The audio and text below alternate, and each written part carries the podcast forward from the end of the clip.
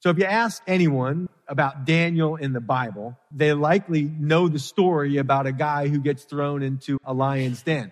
People are generally familiar with the story of Daniel and the lion's den, even if they don't know the details, the why, the how, the what, and all of that. Oftentimes when you see artwork that depicts Daniel, he's depicted as a young man.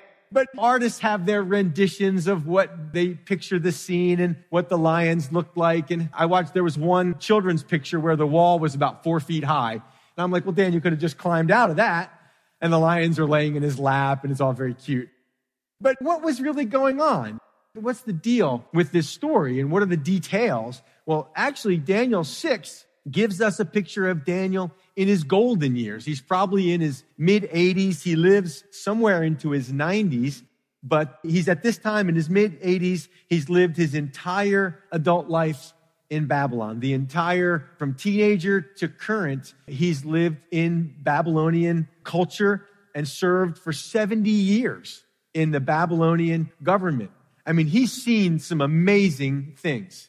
He's interpreted dreams. He's watched the Nebuchadnezzar, the most powerful man in the world, eat grass like an ox and then be restored and write a letter to the world about how everybody should worship the God of the Bible, the God of the Jews. He's watched his friends get thrown into a fiery furnace and the angel of God protect them. They didn't even smell like smoke when they came out. You don't have those experiences with God and see God's faithfulness and have that not affect you somehow. And think about how Daniel started. Because Daniel starts as a captured Jewish teenager, carried 700 miles from his home to a foreign culture, trying to be repatriated. And then in chapter one, he's picked out of the whole group of these young men taken out of Israel, he's picked to serve the king. That's pretty special. Chapter two, He's moved into the place because he can interpret the dream and tell what the dream is. He's moved into being ruler over Babylon and over all of the Magi, the wise men. So he gets promoted again. Chapter five, Belshazzar makes him the third ruler after Nabonidus and Belshazzar. He's the third in charge. So he keeps having this prosperity. Much like Joseph, if you read the Old Testament, the story of Joseph is amazing because Joseph has these dreams about what God is going to do with him, how people are going to bow to him and all that. But then he ends up getting sold into slavery by his family, thrown in a pit, left for dead, brought out of that, sold as a slave. He's lied about. He ends up in prison. And through all of that, because God is with him, he's prospering and he's always serving. And he continues to go up and he ends up as prime minister in Egypt under a pagan government. So that's where chapter six heads us with Daniel not a coincidence in chapter six, Daniel is heading for the same role, promotion to prime minister of the Medo Persian Empire. Chapter six highlights the principle that God is trying to drive home to us that God promotes humility and he tears down pride. We are going to see in chapter six, it's an interesting chapter for our day and for this year. We are going to see the ugliness of politics and the beauty of faithfulness. Really, you can't write it any better than this. I mean, truth is stranger than fiction. Of course, this is only life in Daniel's day. We don't see the ugliness of politics in our day. So we'll recognize that none of what we're going to talk about applies to us or our time. You know I'm being facetious and sarcastic, right? But many great lessons from this chapter. So join me. Daniel chapter 6 verse 1 begins with, it pleased Darius to set over the kingdom 120 satraps to be over the whole kingdom. We've jumped from Nebuchadnezzar. Then in chapter five, we spent a little bit of time introducing who Belshazzar was and how he got there all of a sudden. And at the end of chapter five, we saw how the Babylonian empire, that head of gold, had yielded to that chest and arms of silver. Daniel has watched as kings have come and kings have gone. Now even kingdoms, empires have come and then empires have gone and new empires have come. And through all of that, Daniel and his faithfulness have seemed to transcend the empires coming and going and kings coming and going. God is tearing down and setting up and Daniel continually being promoted. So now we are introduced to Darius who had helped the conquering, bringing in of the Medo-Persian Empire. I'll tell you this, and then I'm going to leave it for your own study, just so I don't bore you with more history. There's so much good practical things here. Just know that there is some historical speculation about exactly who is this Darius of the Medes. There is some controversy about his identity. I'm not going to get into that. You can look it up for yourself. Was Darius a throne name for King Cyrus? You can look it up. But suffice it to say, the Bible says Darius is now ruling over the Medo Persian Empire from Babylon, and I'm okay with that. So it pleased Darius to set up over the kingdom 120 satraps. Now you can circle that right next to that governors. In our sense of the word, what's a satrap? What's a rat trap? What, I got a lot of ant traps these days. But satraps are governors. They ruled over provinces in the empire. So like we have states that are ruled by governors. They had satraps ruling over the different regions in the empire.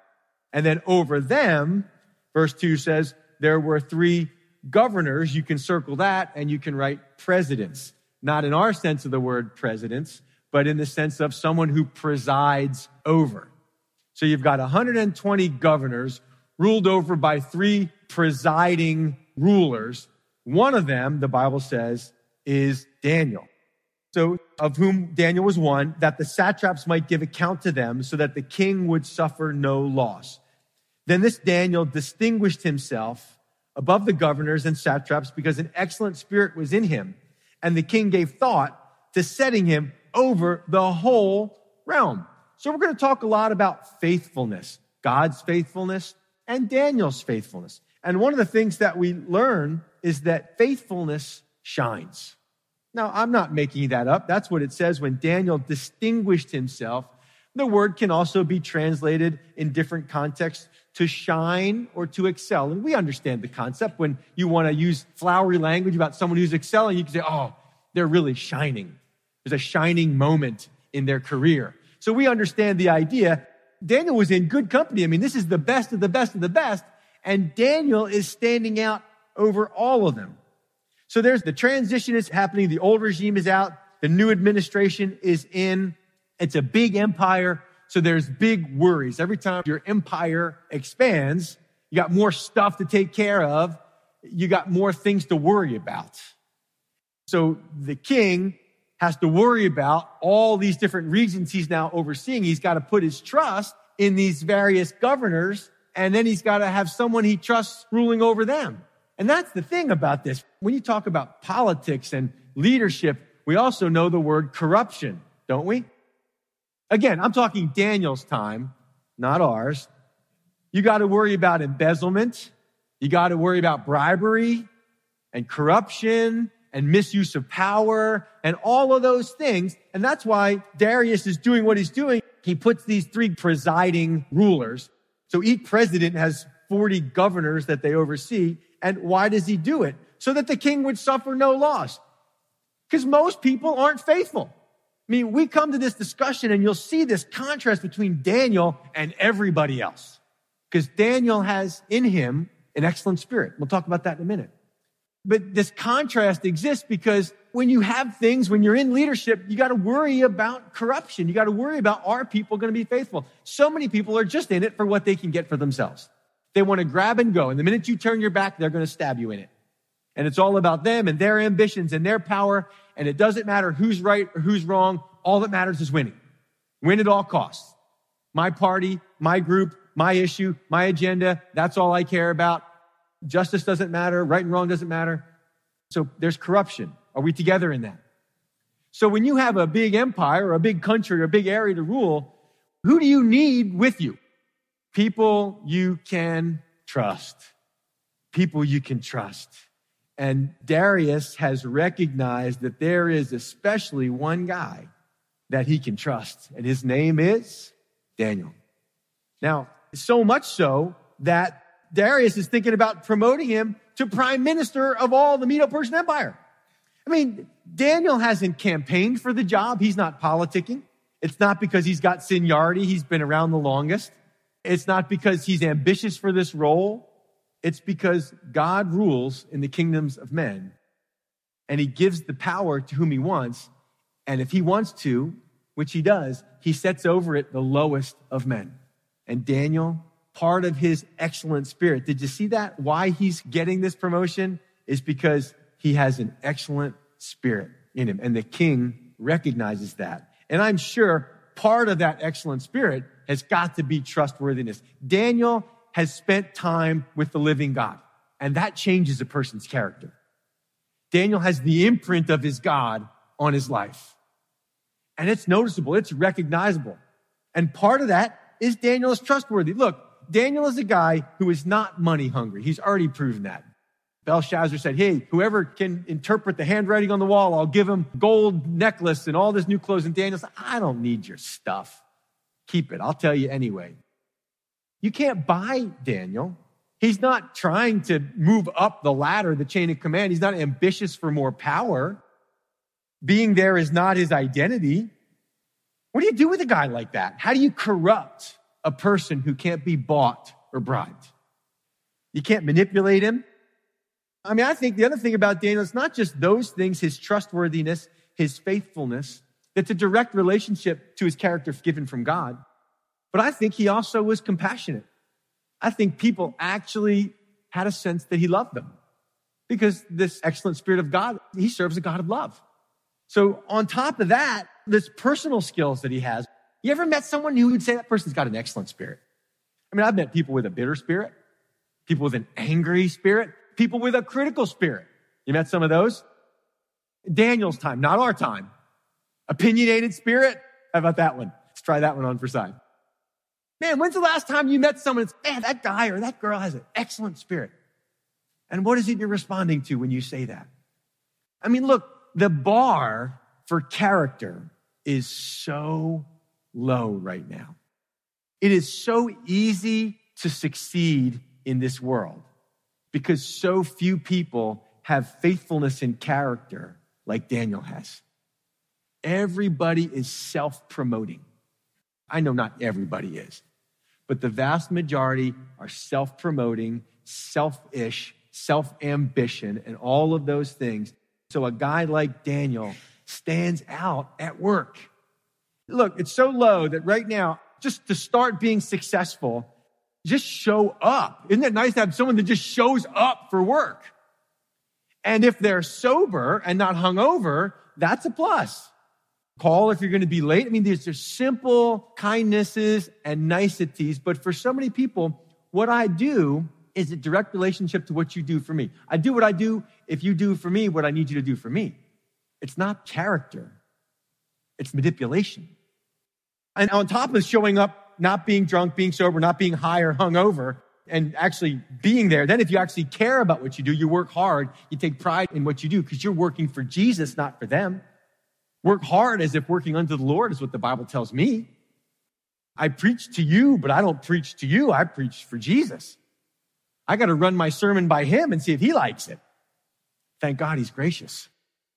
Forbes magazine said 94% of recruiting professionals believe an employee with stronger soft skills, I'll define that in a minute, stronger soft skills has a better chance of being promoted to a leadership position than an employee with more experience but weaker soft skills. I mean, God knows this. He knows how promotion works. He knows what people connect with. So promotion is, comes from God, but not because you're a jerk and God is gracious and he's going to promote jerks. Promotion comes as a product of things like humility that God produces. God promotes character he produces. Does that make sense?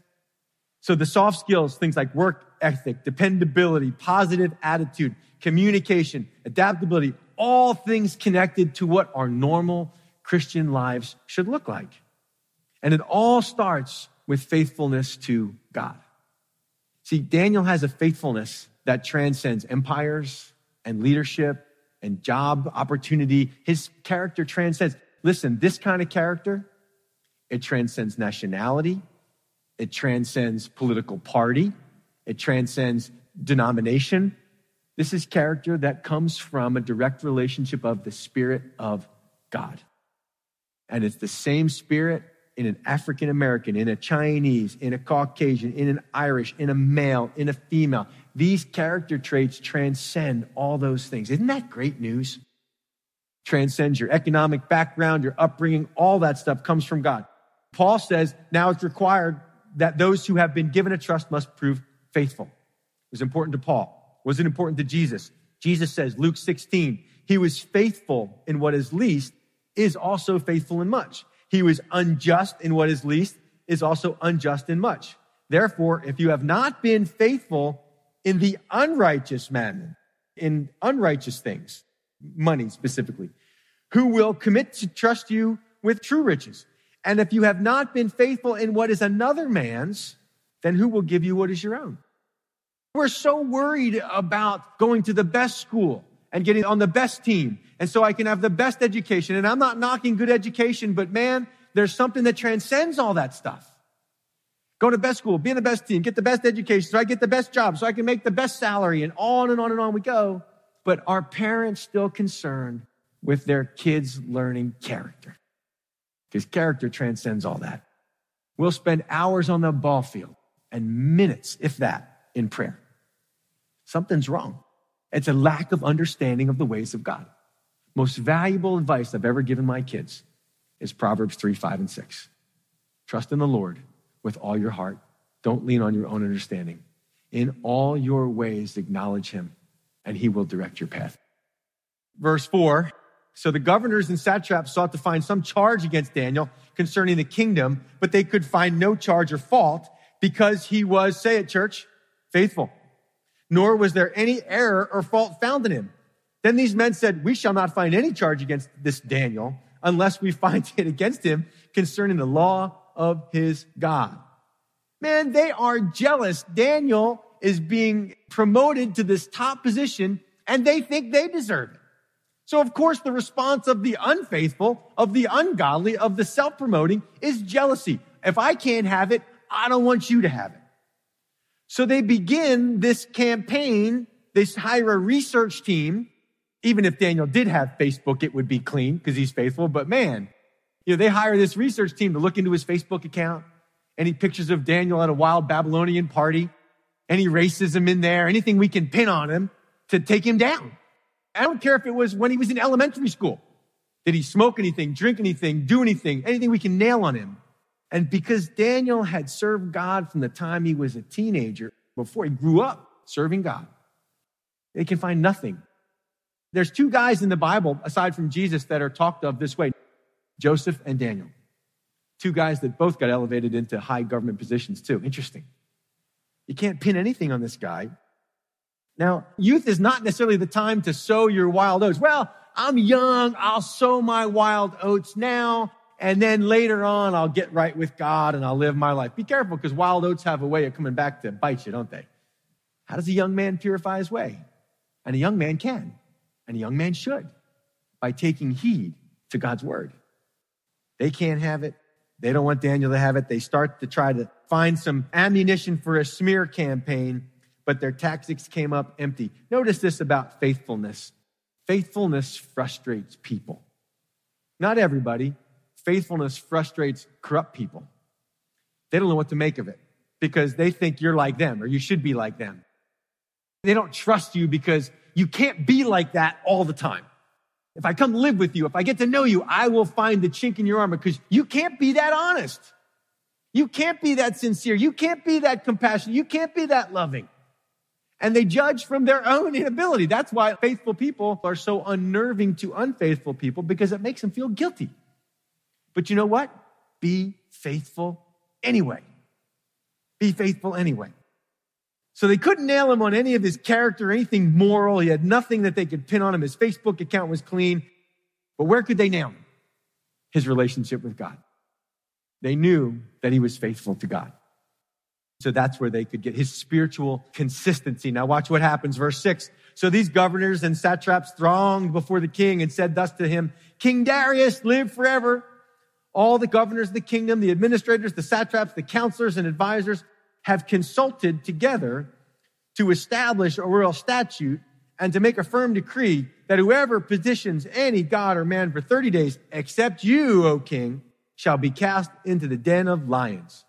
Now, O king, establish the decree and sign the writing. Here's the pen, Darius, so that it cannot be changed according to the law of the Medes and Persians, which does not alter. Therefore, King Darius signed the written decree. He will regret that. Couple of things to point out, some very interesting dynamics here. Number one, what you notice is the change in governmental style. You've gone from the head of gold, where Nebuchadnezzar was the man. He made the law. He could change the law. He was the law. If he said jump, you said how high. And if he said you die, you died. If he said you live, you lived. Now, once Darius under the Medo-Persian Empire, once he makes a law and signs it, then the law has authority over even the king. That's how government works now. So just notice the change in governmental style in terms of unified authority and the complete sovereignty of the king. Notice something else. Notice in verse seven, the word all. Did you catch that as I was reading through it? All the governors of the kingdom. We've all gotten together and we've made this decision. We've got this new bill. We want you to sign it into law. So they're lobbyists. They're lobbying for this new legislation there in the Persian Empire and they used the word all. Was that true? Who do you think missed the meeting? You think they called the meeting at a time when he wasn't available? He was in the shower or he was doing something. He was away on business. They called the meeting and they lie to the king and he makes his decision based on lies. Now, I'm glad politics today isn't like that. That this is relegated to the Medo-Persian Empire and we don't ever experience anything like that. Look, here's the challenge with all the information we get is that there's a lot of lies out there. Now, Darius never checks it out. They press the screws to him. They tell him it's urgent. Here's the pen. You've got to sign. Don't think about it. Don't go home and pray about it. Just act right now. It's a very appealing law to him because it makes him God. Basically, over the next 30 days, no one to ask anybody for anything except you. You're going to be like God for 30 days. Ooh, really? Where do I sign? God for 30 days. Hmm, that sounds good to me. So he never checks it out. He never says, you know what? You guys seem awful urgent to get me to sign this. That should be a clue, shouldn't it? Urgency should always be a clue to manipulation. The minute someone tries to push me or bully me, I start to shut down. My eyes start to glaze over. I start to smell something fishy. Sorry, I'm not going to make a decision quick. So he makes the decision. Daniel's not there. He never checks it out. You're going to get emails. You're going to watch videos. You got somebody who knows somebody who has a blog and has some information on the blog. Every time I get a video or an article, and I appreciate the things I get, just know that it takes me three hours of research to find primary sources or confirmational sources to see if what you sent me is really true. We are very, very sloppy with our information and we're very quick to press send. Oh, if you like this, send it on to 20 more people that now you are lying to. If you can't confirm it, then don't send it. Are you with me? There's a lot of false news out there. There's some good information. But boy, you got to do a lot of sorting, don't you? And I've had to do it. I've gotten emails and the person says, Oh, here's an article. You got to read this. And I do a little research and I go, actually, what you said isn't true. What that article said isn't true. Now, I'm not going to get into details, but you can fill in the blanks. The idea is Darius should have done his homework because people, unfaithful people, hello church, unfaithful people lie. Does that come as a surprise? That people lie? Does it come as a surprise? I don't think I said it last week. Can we get a witness that even scientists are human? And just because a scientist wrote it doesn't mean it's true. Scientists, people that publish research, have agendas. They have to get grant money. They want to get that out fast. They want to get it out first. And people are people are people. Science is not our God. Now, trust me, I was a biology major. I'm not knocking science. But I'm saying scientists are human and are subject to the same temptation for money and lies and promotion and all those things. So you got to do your research. You got to think it through. So God is moving Daniel up. People want to knock him down and faithfulness causes conflict. If you're going to be faithful, it could cause a conflict between you and the people who don't like your God or who don't like you. Look what happens as a result. Verse 10 Now, when Daniel knew that the writing was signed, he went home. And in his upper room, with his windows open toward Jerusalem, he knelt down on his knees three times that day and prayed and gave thanks before his God, as was his custom since early days. So Daniel finally gets the memo. Oh, by the way, 30 days, no praying to anybody but Darius. You can write this down. Faithfulness produces consistency. So Daniel gets the memo. He doesn't freak out. He doesn't start a riot. He goes home, going to his upper room with his windows open toward Jerusalem. This is not a, ha, I'll show you. I'm going to open my windows and I'm going to pray on purpose just to in your face. I don't care what the law says. I'm doing what I'm going to do and I'm going to show you. That wasn't his heart. Look, Daniel doesn't have a rebellious spirit. Daniel's faithful to God. That's where his loyalty lies. God is first in his heart. So when it comes time, he opens his windows, not because he wanted to shove it in their face, but because that's what he always did. Daniel was doing what Daniel always did. Did you see that at the end of that sentence? The last sentence there, he says, as was his custom since early days. Daniel's doing what Daniel's always done. So many people live a life that is so inconsistent because it's just reactive. We're reacting to everything. This group or that group or this thing or that news thing, and everybody's just responding and reacting, and everybody running around like crazy, trying to please and meet everybody's needs and quell everybody's desires and not step on anybody's toes. But Daniel had a life of consistency. He was responding to God and not to his environment or the culture or the decrees. Now, Daniel could have said, ah, it's only 30 days. That would be 90 prayer times that I would miss with God. Yeah, I'll be fine. God will understand. For some of you, business would continue as usual. Because we like to fight. You know, look, we're in this time where we're fighting for our rights as Christians. We're going to fight for our right to pray in schools and we're going to fight for our right to pray at government meetings. I'd like to fight for the right to pray in church, to see people pray in church or pray at home. Forget about prayer in school. I'm worried about prayer at home, prayer in church. We like to fight for the right just in case we might want to pray someday. But look, I'm not telling you anything you don't already know. We're good at reading the Bible and we're good at showing up for Bible study or buffet meals and whatnot. But prayer meetings, sparsely attended traditionally. But Daniel says, I can't imagine spending a day and not talking to my God. Daniel knew his source of character, his source of life, his source of well being, his source of sanity. And I can't go five hours without praying, without talking to God. It's the vibrancy of his relationship with God. Prayer is what makes Daniel who he is. And notice the kind of prayer. Did you catch that? He prays, windows open, facing Jerusalem. That's his homeland. That's where his heart is. His body's in Babylon, or now in the Persian Empire. But where's his heart? His heart is in God's land, in Jerusalem. And notice when he sits down or when he kneels down to pray, his 86 year old body on his knees, he gave thanks. Try that. Try going home tonight, turn on the news for about 30 minutes. Soak it all in, and then get on your knees and enjoy a prayer of thanksgiving. That's unique, isn't it? When's the last time you just spent time thanking God in prayer? You look out the window, you look on this computer screen, and you go, Man, God, what are you doing? Why is this happening? Why is that happening? What happens here? We express our anxieties to God. But God is the same yesterday, today, and forever. So why can you get down in the middle of what we're going through? Why can you get down and say, Thank you, God? Because we know He's doing something. We know that God is going to promote the humble and take down the proud. Doesn't always happen as fast as we want or in the way that we think, but God has a plan. He used Babylon for his purposes, and then he removed Babylon. Man, I'm so glad I'm not God, that I just get to serve him and watch what happens.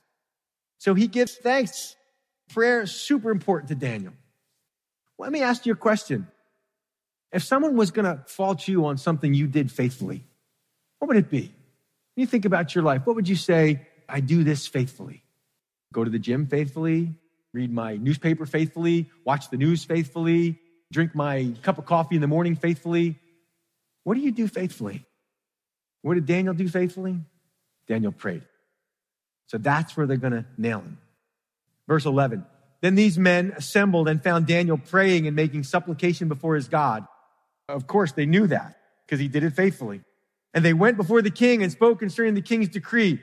O king, have you not signed a decree that every man who petitions any god or man within 30 days, except you, O king, shall be cast into the den of lions? Quit playing games. You knew that. They're just wringing their hands going, Oh, we got him. We got him.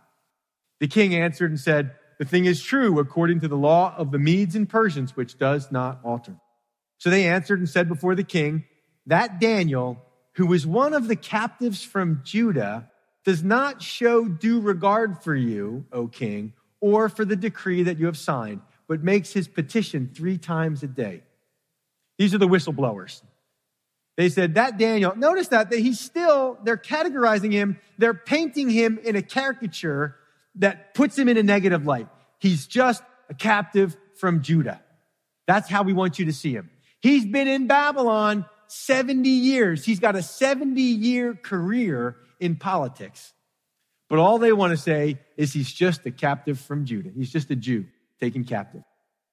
And he doesn't show due regard for you, makes his petition, and watch the king's reaction. This is great. You remember when Nebuchadnezzar's reaction when the three boys wouldn't bow down. Different reaction. Look at verse 14. And the king, when he heard these words, was greatly displeased with Daniel. Wait a second. What does your Bible say?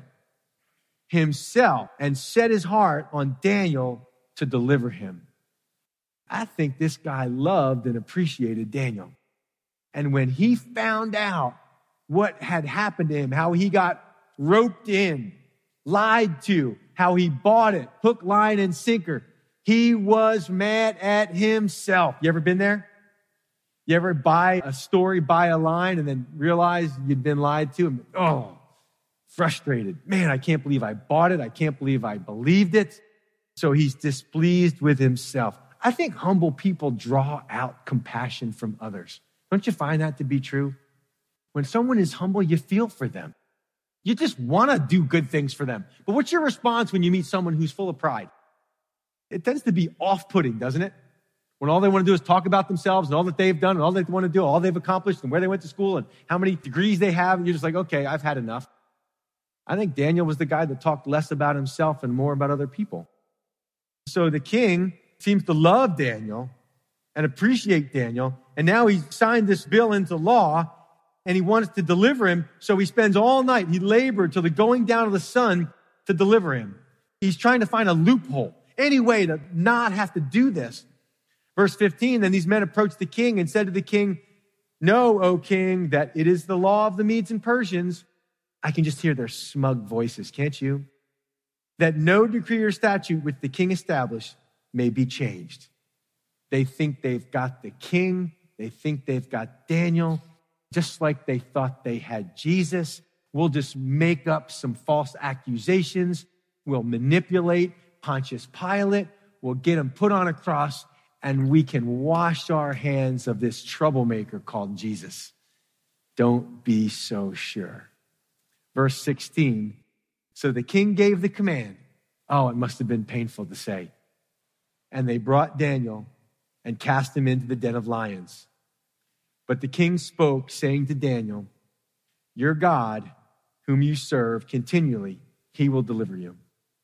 Then a stone was brought and laid on the mouth of the den. Sounds a lot like the burial of Jesus. It seems so final, it seems so certain. The stone is rolled and laid in the mouth of the den, and the king seals it with his own signet ring. I can just imagine his heart breaking and his feeling of responsibility for this and with the signets of his lords and, and that the purpose concerning Daniel might be changed. The other guys, the governors, they're all high fiving and this man's heart is breaking. And now the king went to his palace and spent the night fasting and no musicians were brought before him. Also his sleep went from him. He said to Daniel, Hey, your God whom you serve continually, he'll deliver you. Look at the reputation. Look at the witness that Daniel was. That God who you are, basically saying who you've been so faithful to. That God who you serve continually, he won't let you down. And I think Darius wanted to believe that, but I think he wasn't certain because then he goes home and that night he can't find a loophole. So that night, does he sleep? Nope. Can he eat? Nope. He's so anxious. He's so worried. He gets no sleep that night and he doesn't eat. Now imagine inside the lion's den. We know what it's like inside the palace. A lot of stress, a lot of anxiety, a sleepless night, tossing, turning, worried about Daniel. But imagine inside the lion's den. There's Daniel, gets lowered down, and there's all the snarling lions. Do you remember those two guys, Siegfried and Roy, that did the tiger act in Las Vegas for all those years? And then Roy got attacked by one of his tigers in the middle of a show, and it severely debilitated him. He lost a lot of blood, and he ended up having a stroke, and still to this day has uh, a lot of physical problems from that. But the tiger, he fell on stage, and the tiger grabbed him by the throat and began to walk off the stage to the backstage to his cage with Roy. And Roy himself speculates that the tiger was just trying to protect him. But experts disagree on that. So just a simple bite punctures an artery and off he goes. This is a tiger, a white tiger. And this is a den full of lions. And there's Daniel He's saying, good kitty, kitty, kitty, down, kitty, kitty, kitty. What's that night like? Many people speculate that Daniel had a better night's sleep than the king. You got a king who could sleep but wouldn't. You got Daniel who shouldn't sleep but probably is. You got a king who can't eat but could. You got lions who want to eat but can't. What a scene. Daniel is in this tomb for the night. Verse 19 says, Then the king arose very early in the morning. Sounds just like the women coming to Jesus' tomb, doesn't it? They rise very early in the morning. The king is so anticipating what is he going to find? Will Daniel have become cat chow? Or will he have been protected by his God? Then the king arose very early in the morning and went in haste to the den of lions. And when he came to the den, he cried out with a lamenting voice to Daniel. The king spoke, saying to Daniel, Daniel, servant of the living God. This guy knows something about Daniel's God. Daniel has not been silent about his God. Has your God whom you serve continually? That's the observation. That's the observation that this guy makes about Daniel. This God that you believe in, I really believe that you really believe in him because you serve him all the time. Has that God, has your God whom you serve continually been able to deliver you from the lion's den? And I can imagine a dramatic pause. Seconds seem like hours as he waits to hear, is there anything coming from the tomb, from the lion's den? And then out of the den, out of the darkness, there's a voice. And Daniel said to the king, O king, live forever. I would imagine the king probably fainted. Well, he's alive. He's alive. The lion, you know, the Bible says your adversary, the devil, prowls around like a roaring lion, seeking whom he will devour. Be sober. Be vigilant because that's true. Oh, King, live forever. My God sent his angel. That's how it happened and shut the lions' mouths so that they have not hurt me because I was found innocent before him. And also, O king, I have done no wrong before you. I wonder if Daniel slept with one eye open, just in case. Or do you think he slept soundly? What do you think? Do you think he saw that the lions were like, ah, ah, ah. See, the angel of God, just like in the fiery furnace, the angel was there, fourth man walking around in the furnace. The angel shows up here with Daniel. God has his ways. The angel shows up here in the furnace and he shuts the lions' mouths so that they couldn't hurt him. God knew that if the lions had eaten Daniel, it would have made them very sick and vomit. Did you know that? Do you know why? Because God knows you just can't keep a good man down. Oh. I had to make sure you're still awake. I had to make sure you're still awake.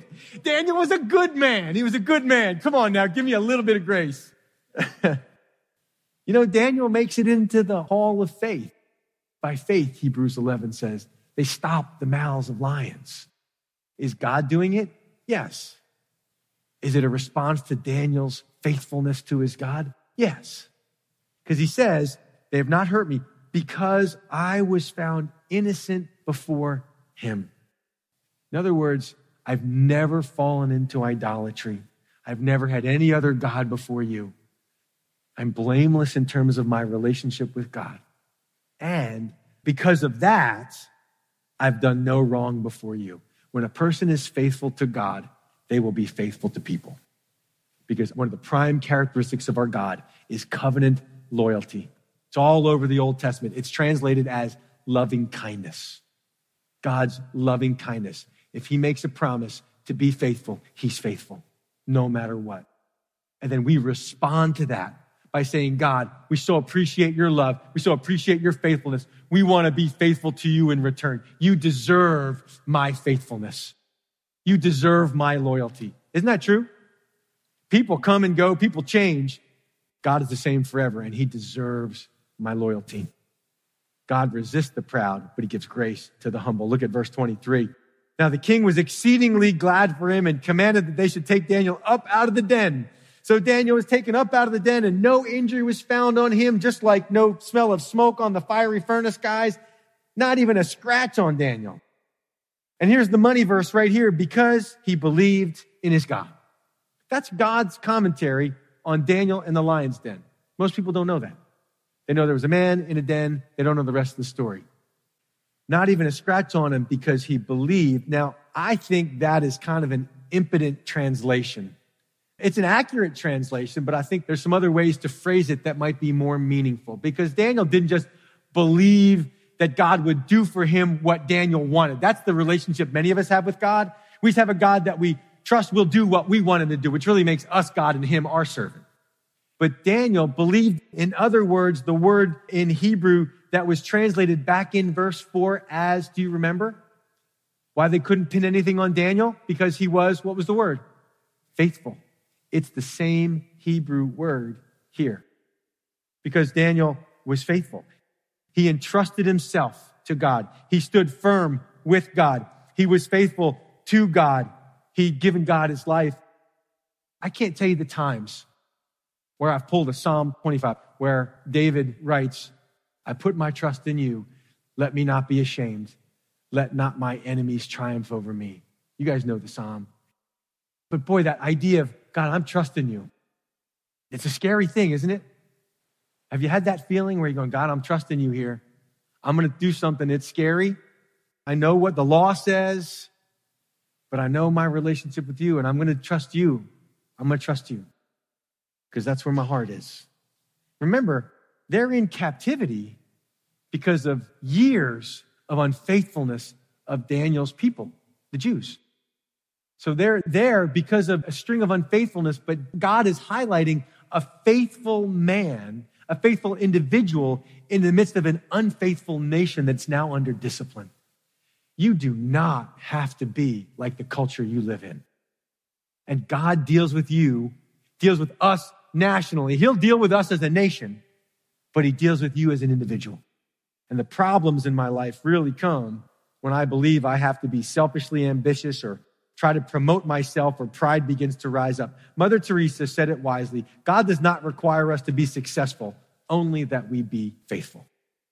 What is God looking for in us? He's looking for people whose hearts are loyal to Him so He can show Himself strong on their behalf. Just a side note, and we'll get right back and we'll finish this up.